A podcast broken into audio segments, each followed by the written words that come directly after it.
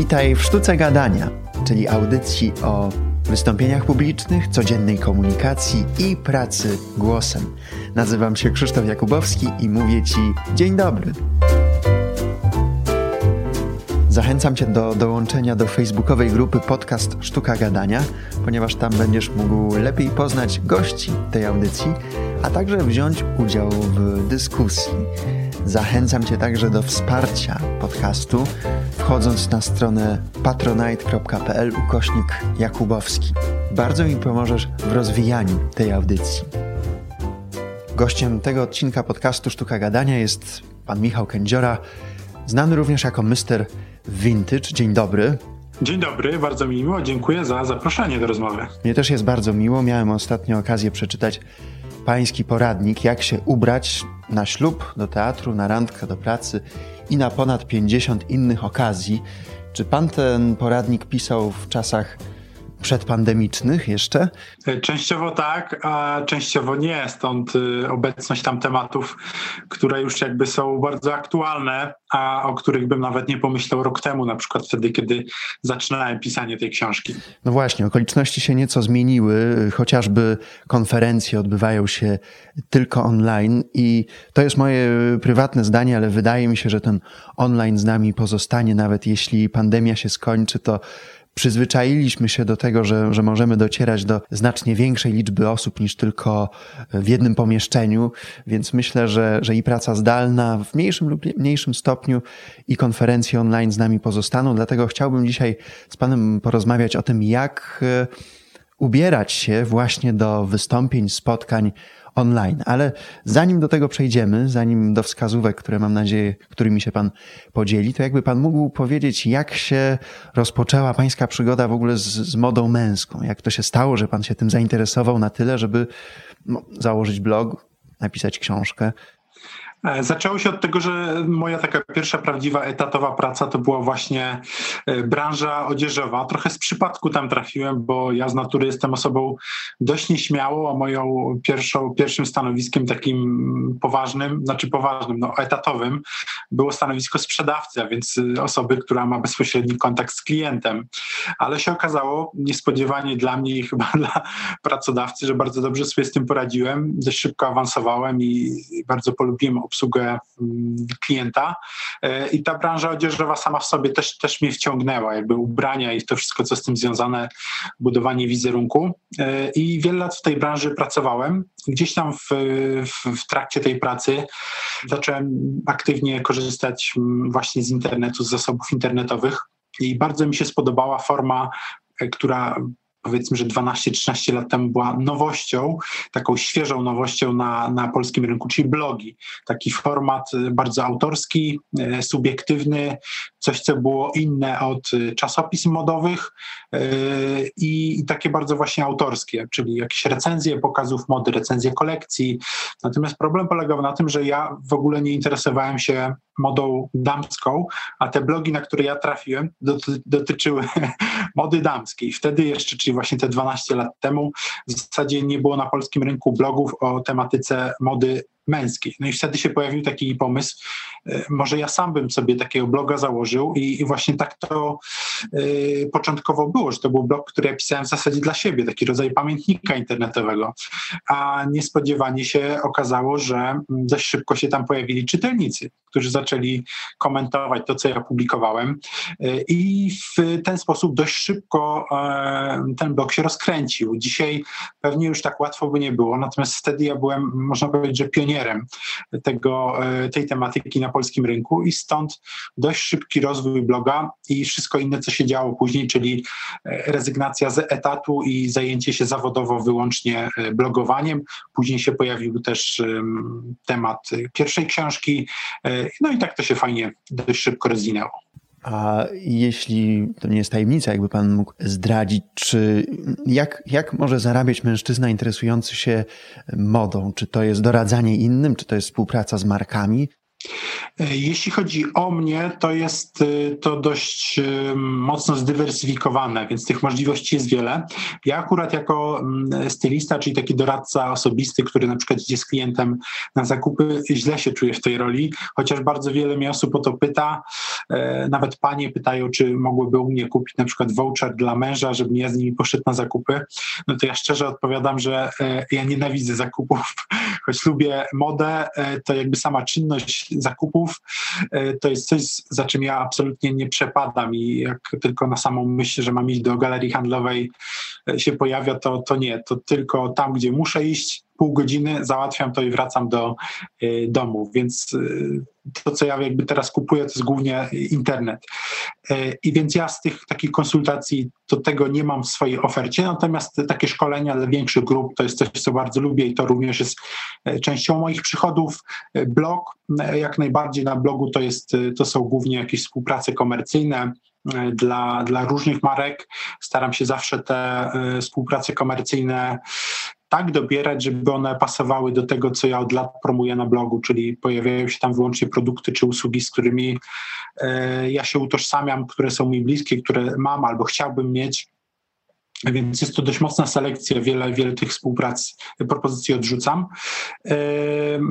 Też mam ciekawą współpracę od kilku lat z marką odzieżową. Mm, to jest marka e, Lancerto, z którą od kilku lat mm, wypuszczamy limitowane kolekcje sygnowane logotypem Lancerto Mr. Vintage. Czyli coś, to jest taki projekt, w którym ja daję swój pomysł, y, moje know-how, moje doświadczenie moich odbiorców z social mediów, z bloga. Natomiast marka e, bierze na siebie e, tą część techniczną, technologiczną, no i oczywiście finansuje to. I to też jest taki ciekawy model e, biznesowy, który mm, nie jest dość rzadki na polskim rynku, bo zazwyczaj jest tak, że albo ktoś robi takie tradycyjne e, posty komercyjne dla marek, e, albo na przykład zakłada swoją markę i robi wtedy swoje produkty. U mnie gdzieś tam jest to taki model pośredni i ja gdzieś tam biznesowo zawsze byłem takim cykorem, bałem się takiej odpowiedzialności, że miałbym swoje większe środki zainwestować w coś. Być może niesłusznie, ale na chwilę obecną to jest dla mnie e, bezpieczny model współpracy. A wspomniał Pan o szkoleniach, warsztatach. Co, co podczas takich szkoleń, warsztatów Pan e, mówi? Czy są jakieś uniwersalne zasady, które można dopasować do każdej okoliczności i też online, offline, do mężczyzn, do kobiet? Czy są jakieś takie wskazówki, które Pan, pan zawsze mówi, bo one są najważniejsze? Na pewno taka główna oś tych szkoleń jest dość podobna, aczkolwiek staram się za każdym razem przygotowywać program szkolenia pod, pod daną firmę, bo e, o czymś innym można mówić, kiedy grupą szkoleniową są prawnicy na przykład, a, a zupełnie e, troszkę mieć o czymś innym można mówić, kiedy tą grupą słuchającą e, jest na przykład jakaś branża technologiczna, w której wiadomo, że te zasady ubioru są i powinny być trochę inne, więc staram się to mm, stosować, aczkolwiek te takie ogólne mm, podstawy, zasady to jest coś, co uważam, że, że warto, y, warto o tym mówić bez względu na to, z kim y, z kim akurat w danym momencie współpracuję, komu prowadzę to szkolenie, dlatego że one są dość uniwersalne. Wiele z nich jest ponadczasowych, więc aktualne 10 lat temu, teraz i, i będą aktualne za 10 lat. Więc warto o tym mówić, tym bardziej, że z moich doświadczeń blogowych wynika, że mnie czytelnicy, chociaż są już wiele z nich ze mną 10 czy 12, 11 lat, bo tyle prowadzę bloga, e, to wciąż czytelnicy dopytują o te takie podstawy, więc to, to warto cały czas rzeczywiście e, powtarzać. A mógłby się Pan podzielić takimi podstawami?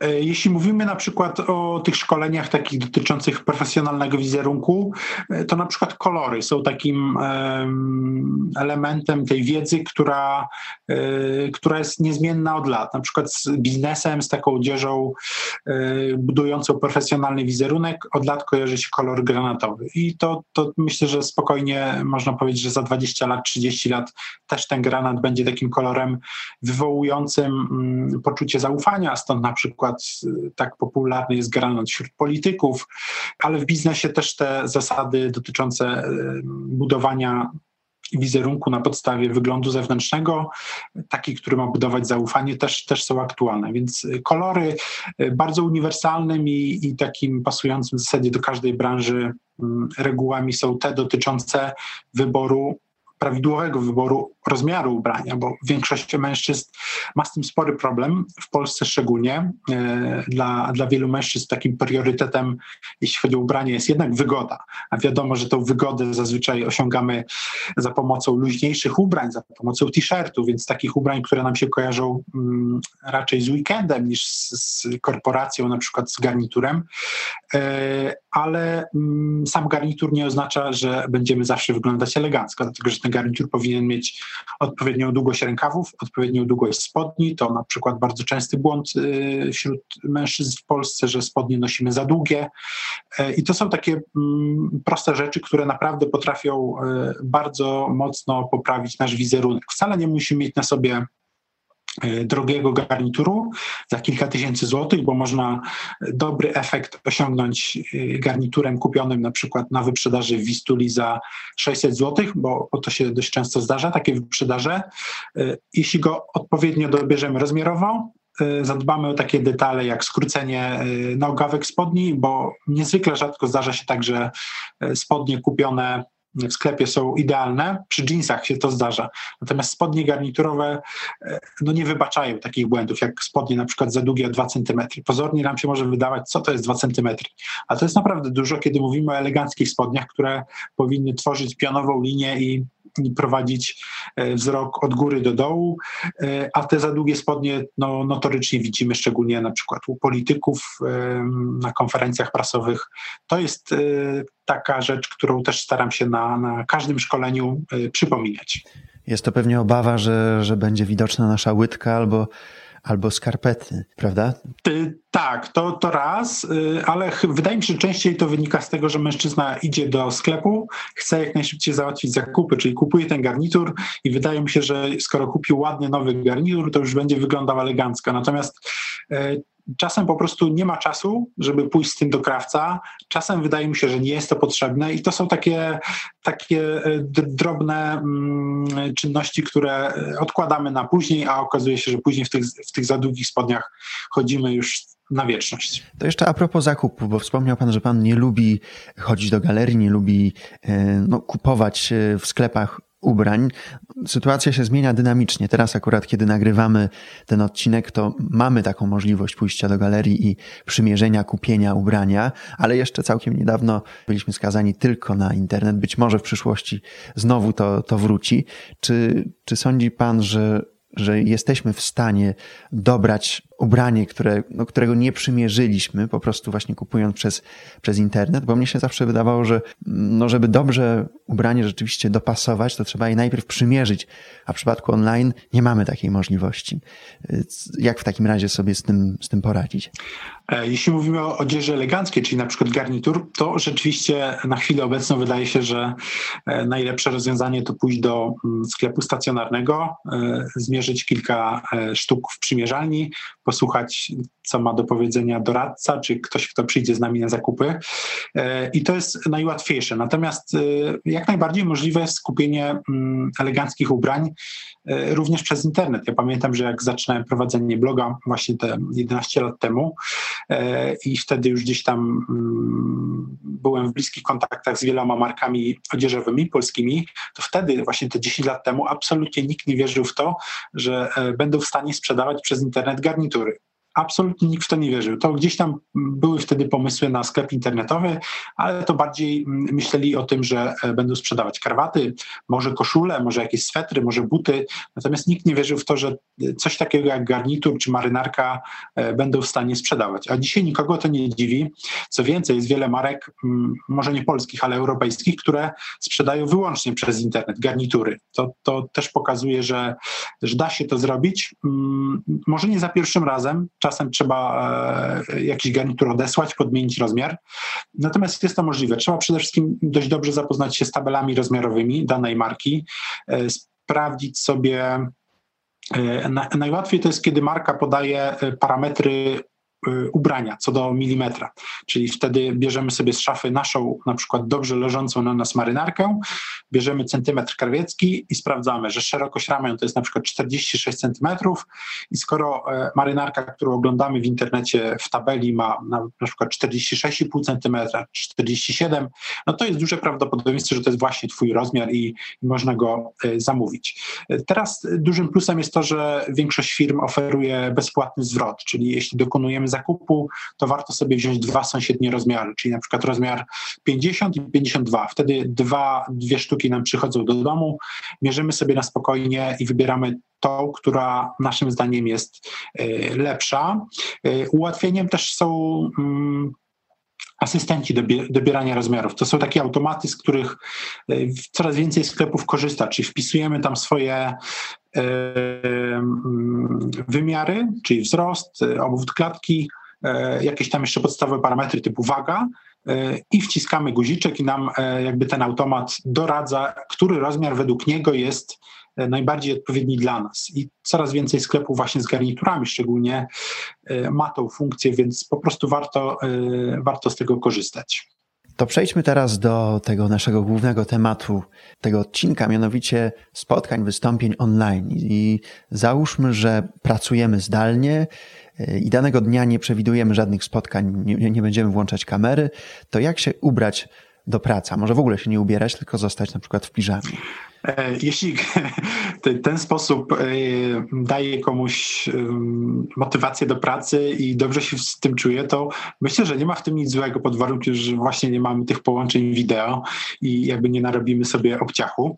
Natomiast z własnego doświadczenia i też z, rozmów, e, które gdzieś tam w ostatnich miesiącach prowadziłem z różnymi osobami pracującymi właśnie z domu, no to wiem, że jednak ten inny strój niż taki typowo domowy pomaga w pewnej dyscyplinie, pomaga w, w, tym, że troszkę inaczej do tej pracy podchodzimy. Mamy taką świadomość, że choć jesteśmy w domu, to jesteśmy trochę inaczej ubrani, więc gdzieś tam dajemy sobie takie poczucie i ramy, że jednak pracujemy, choć siedzimy na przykład przy stole w jadalni. Więc moim zdaniem ten ubiór powinien być jednak trochę inny niż taki codziennie, w który się ubieramy na przykład w weekendy, e, siedząc w domu i wtedy, kiedy nie wykonujemy żadnych obowiązków związanych z pracą. Aczkolwiek też no nie, nie ma co przesadzać. Nie wyobrażam sobie na przykład nawet siebie, że będę w domu pracował w marynarce czy w garniturze. No aż tak, aż tak daleko nie, e, nie sugeruję. Natomiast jeśli mówimy o właśnie połączeniach wideo, no to już sytuacja się e, diametralnie zmienia, dlatego że e, trzeba mieć świadomość, że ten kwadracik, w którym nas widać, ten kadr, e, tak jak nas łapie kamerka czy, czy aparat, e, to jest jedyne, co my mamy, jeśli chodzi o budowanie wizerunku w oczach naszego rozmówcy. Wtedy, kiedy jeszcze te spotkania biznesowe e, były normalne, no to tych możliwości mieliśmy znacznie więcej. Mogliśmy klienta zaprosić do nas do siedziby, która na przykład jest wypasiona i, i robi wrażenie, albo pójść z klientem do eleganckiej restauracji.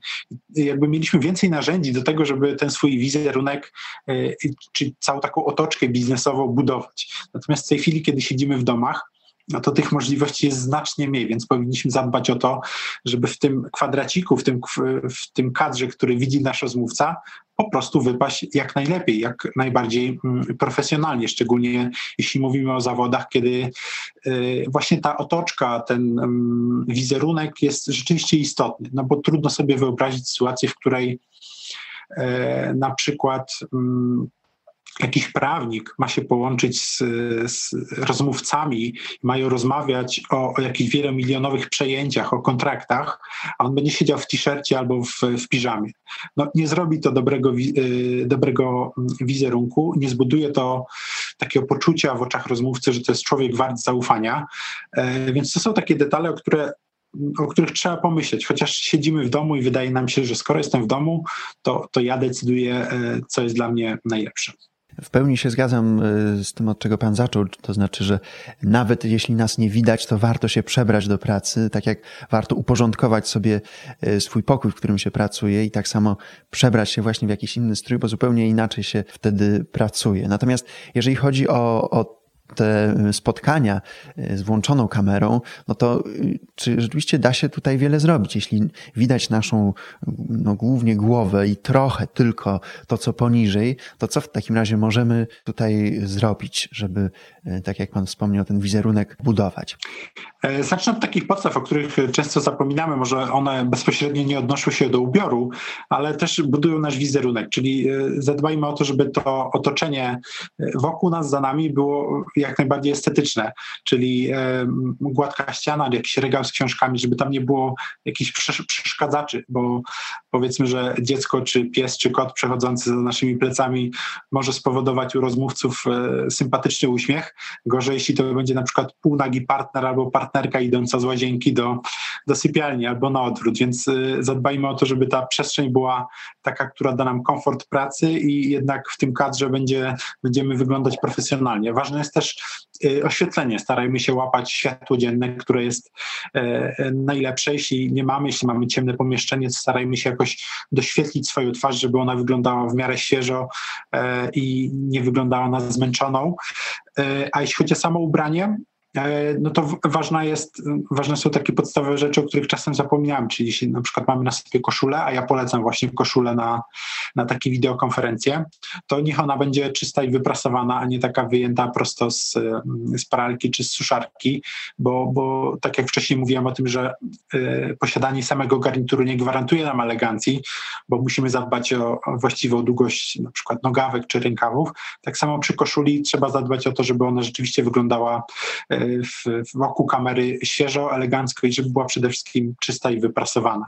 Więc to są takie mm, E, podstawy. Jeśli to są jakieś ważniejsze spotkania, to nie zaszkodzi. Ja też często tak robię, że zakładam sobie jeszcze na tą koszulę marynarkę. E, już bez krawata, bez muchy, bez jakichś takich e, super eleganckich dodatków, ale ta marynarka też w wielu sytuacjach pokazuje, że, że po drugiej stronie siedzi gość, który, któremu zależy na, na tym spotkaniu, który pokazuje swój profesjonalizm. Więc takie gesty też jakby w życiu codziennym, wtedy kiedy się jeszcze spotykaliśmy na żywo, miały znaczenie, no bo jeśli ktoś przychodził na spotkanie w, w t-shircie, w jeansach, a, a w planach była rozmowa o grubych milionach, no to trudno było kogoś takiego traktować poważniej. I te, te jakby te, te, same zasady warto sobie przenieść do tego um, świata y, wirtualnego, kiedy łączymy się za pomocą wideokonferencji właśnie. A czy zamiast y, marynarki dobrym pomysłem jest kamizelka? E, tak, kamizelka jest takim ciekawym dodatkiem, który e, jest trochę elegancki, a trochę casualowy, więc wydaje mi się, że na wideokonferencję też jest to dobry wybór. Jeśli pod spodem będziemy mieć koszulę, warto też o tym pamiętać, żeby te ubrania, które e, zakładamy, nie były jakieś takie bardzo ekstrawaganckie odciągające uwagę, bo jednak na wideokonferencji w centrum uwagi powinna być nasza osoba, nasza twarz, mimika, to, co mamy do powiedzenia, a nie na przykład to, żeby nasz rozmówca zastanawiał się, czy y, y, nie wiem, koszula, na której są nadrukowane jakieś śmieszne postacie z kreskówki i on będzie patrzył cały czas na tą koszulę i zastanawiał się, co tam jest. No też starajmy się unikać takich ubrań, niech one będą dość stonowane kolorystycznie i nie jakoś przesadnie e, ekstrawaganckie. To jeszcze pozostańmy przy tych spotkaniach takich niezbyt formalnych. Koszula, tak jak Pan wspomniał, bez żadnych nadruków, ale jaki kolor w takim razie koszuli, żeby nie odciągał uwagi, ale jednocześnie budował nasz wizerunek? Ja bym proponował przede wszystkim e, bieli błękit, czyli gładka koszula, taka, która na co dzień w świecie biznesowym funkcjonuje. E, ona nie musi być tak elegancka jak te takie klasyczne garniturowe. E, może być to koszula z tak zwanym kołnierzykiem button down, czyli podpinanym takimi charakterystycznymi guziczkami do, do frontu koszuli. To jest coś, co Amerykanie kochają i te koszule rzeczywiście są wygodne. Z białymi koszulami miałbym taką tutaj e, drobną uwagę, że jeśli mamy za sobą na przykład białą, gładką ścianę, to, to wtedy lepiej wybrać lekko kontrastową koszulę, czy na przykład niebieską, błękitną, czy nawet granatową, bo biała koszula i biała ściana to, to będzie takie bardzo zlewające się ze sobą obraz i tylko nasza twarz będzie w tym, w tym kadrze widoczna, więc e, generalnie niebieskie, błękitne koszule to jest dobry wybór mm, na takie właśnie połączenia wideo. To przejdźmy do takich bardziej formalnych spotkań, na przykład z szefem w sprawie podwyżki albo jakichś naprawdę ważnych spotkań biznesowych online. Czy te wskazówki, które Pan do tej pory mm, się podzielił, też y, są aktualne, czy tutaj coś dodajemy?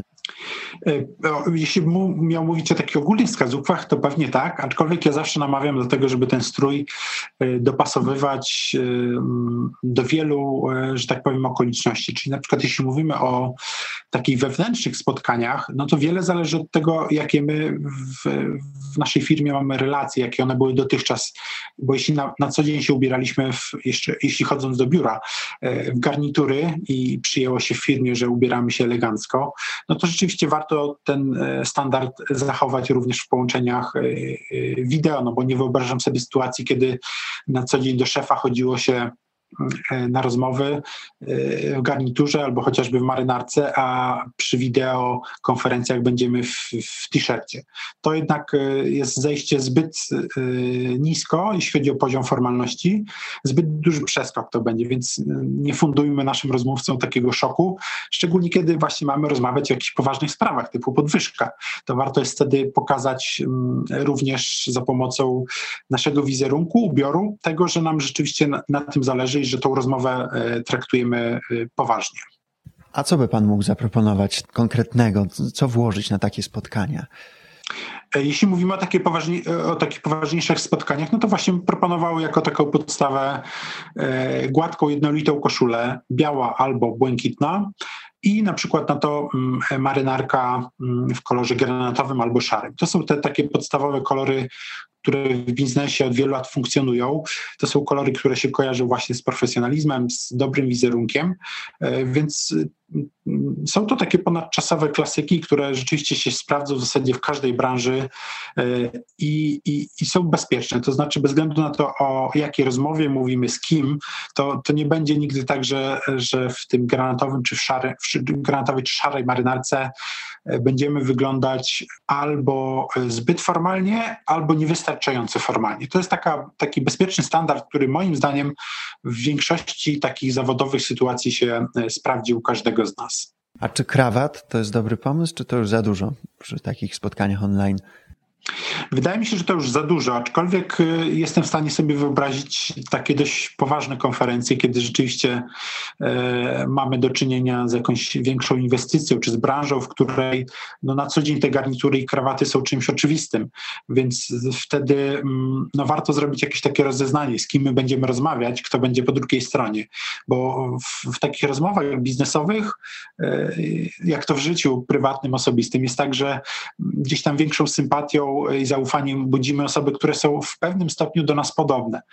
Więc w, wydaje mi się, że większe zaufanie budujemy wtedy, kiedy e, jeśli po drugiej stronie mamy gościa w garniturze i w krawacie, no to jeśli my choć trochę się do tego zbliżymy, a nie będziemy na przykład w wyciągniętym t-shircie, w którym no, godzinę temu jeszcze spaliśmy w łóżku, więc e, no, nie powinniśmy, powinniśmy unikać takich dużych kontrastów i w miarę możliwości starać się pomyśleć, jak e, ja chciałbym widzieć tą drugą osobę po drugiej stronie ekranu, bo to też jest taki częsty element, o którym zapominamy.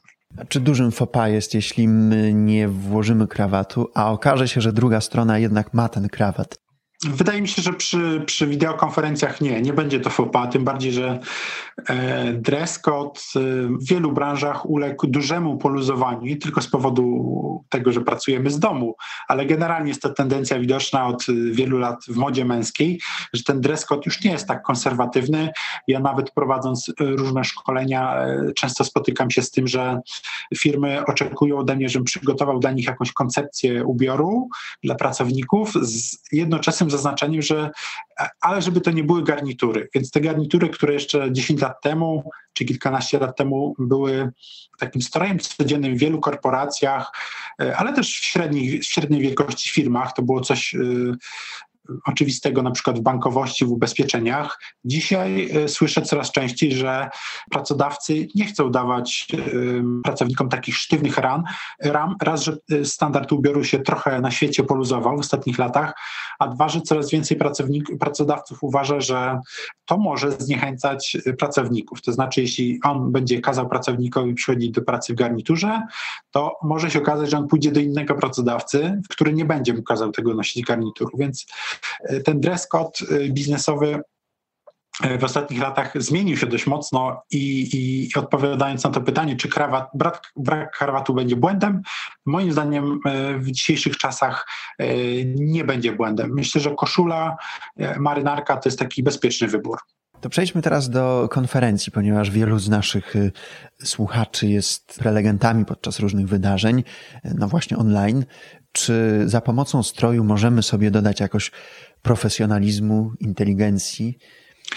Co do inteligencji, to może nie, nie wypowiem się, ale jeśli chodzi o ogólny wizerunek i jakby budowanie takiego wizerunku profesjonalisty, e, no to jak najbardziej. Jeśli byśmy na przykład ubrali e, tego samego faceta w t-shirt i w koszulę i zrobili jakąś ankietę, pytając właśnie o ten profesjonalizm, czy który z tych mężczyzn wygląda według ciebie profesjonalnie, to przypuszczam, że zdecydowana większość osób ankietowanych odpowiedziałaby, że jednak koszula kojarzy się z czymś takim bardziej e, profesjonalnym. Aczkolwiek to też nie oznacza, że w każdej branży czy przy każdej okazji należy się trzymać y, mocno tej y, koszuli. Są, są branże, w których można sobie pozwolić na więcej swobody, jeśli mówimy o branżach sportowych, rozrywkowych, y, czy takich, w których ten klasyczny dress code na co dzień nie funkcjonuje, to na przykład koszulka polo też jest takim ciekawym zamiennikiem, która nie jest tak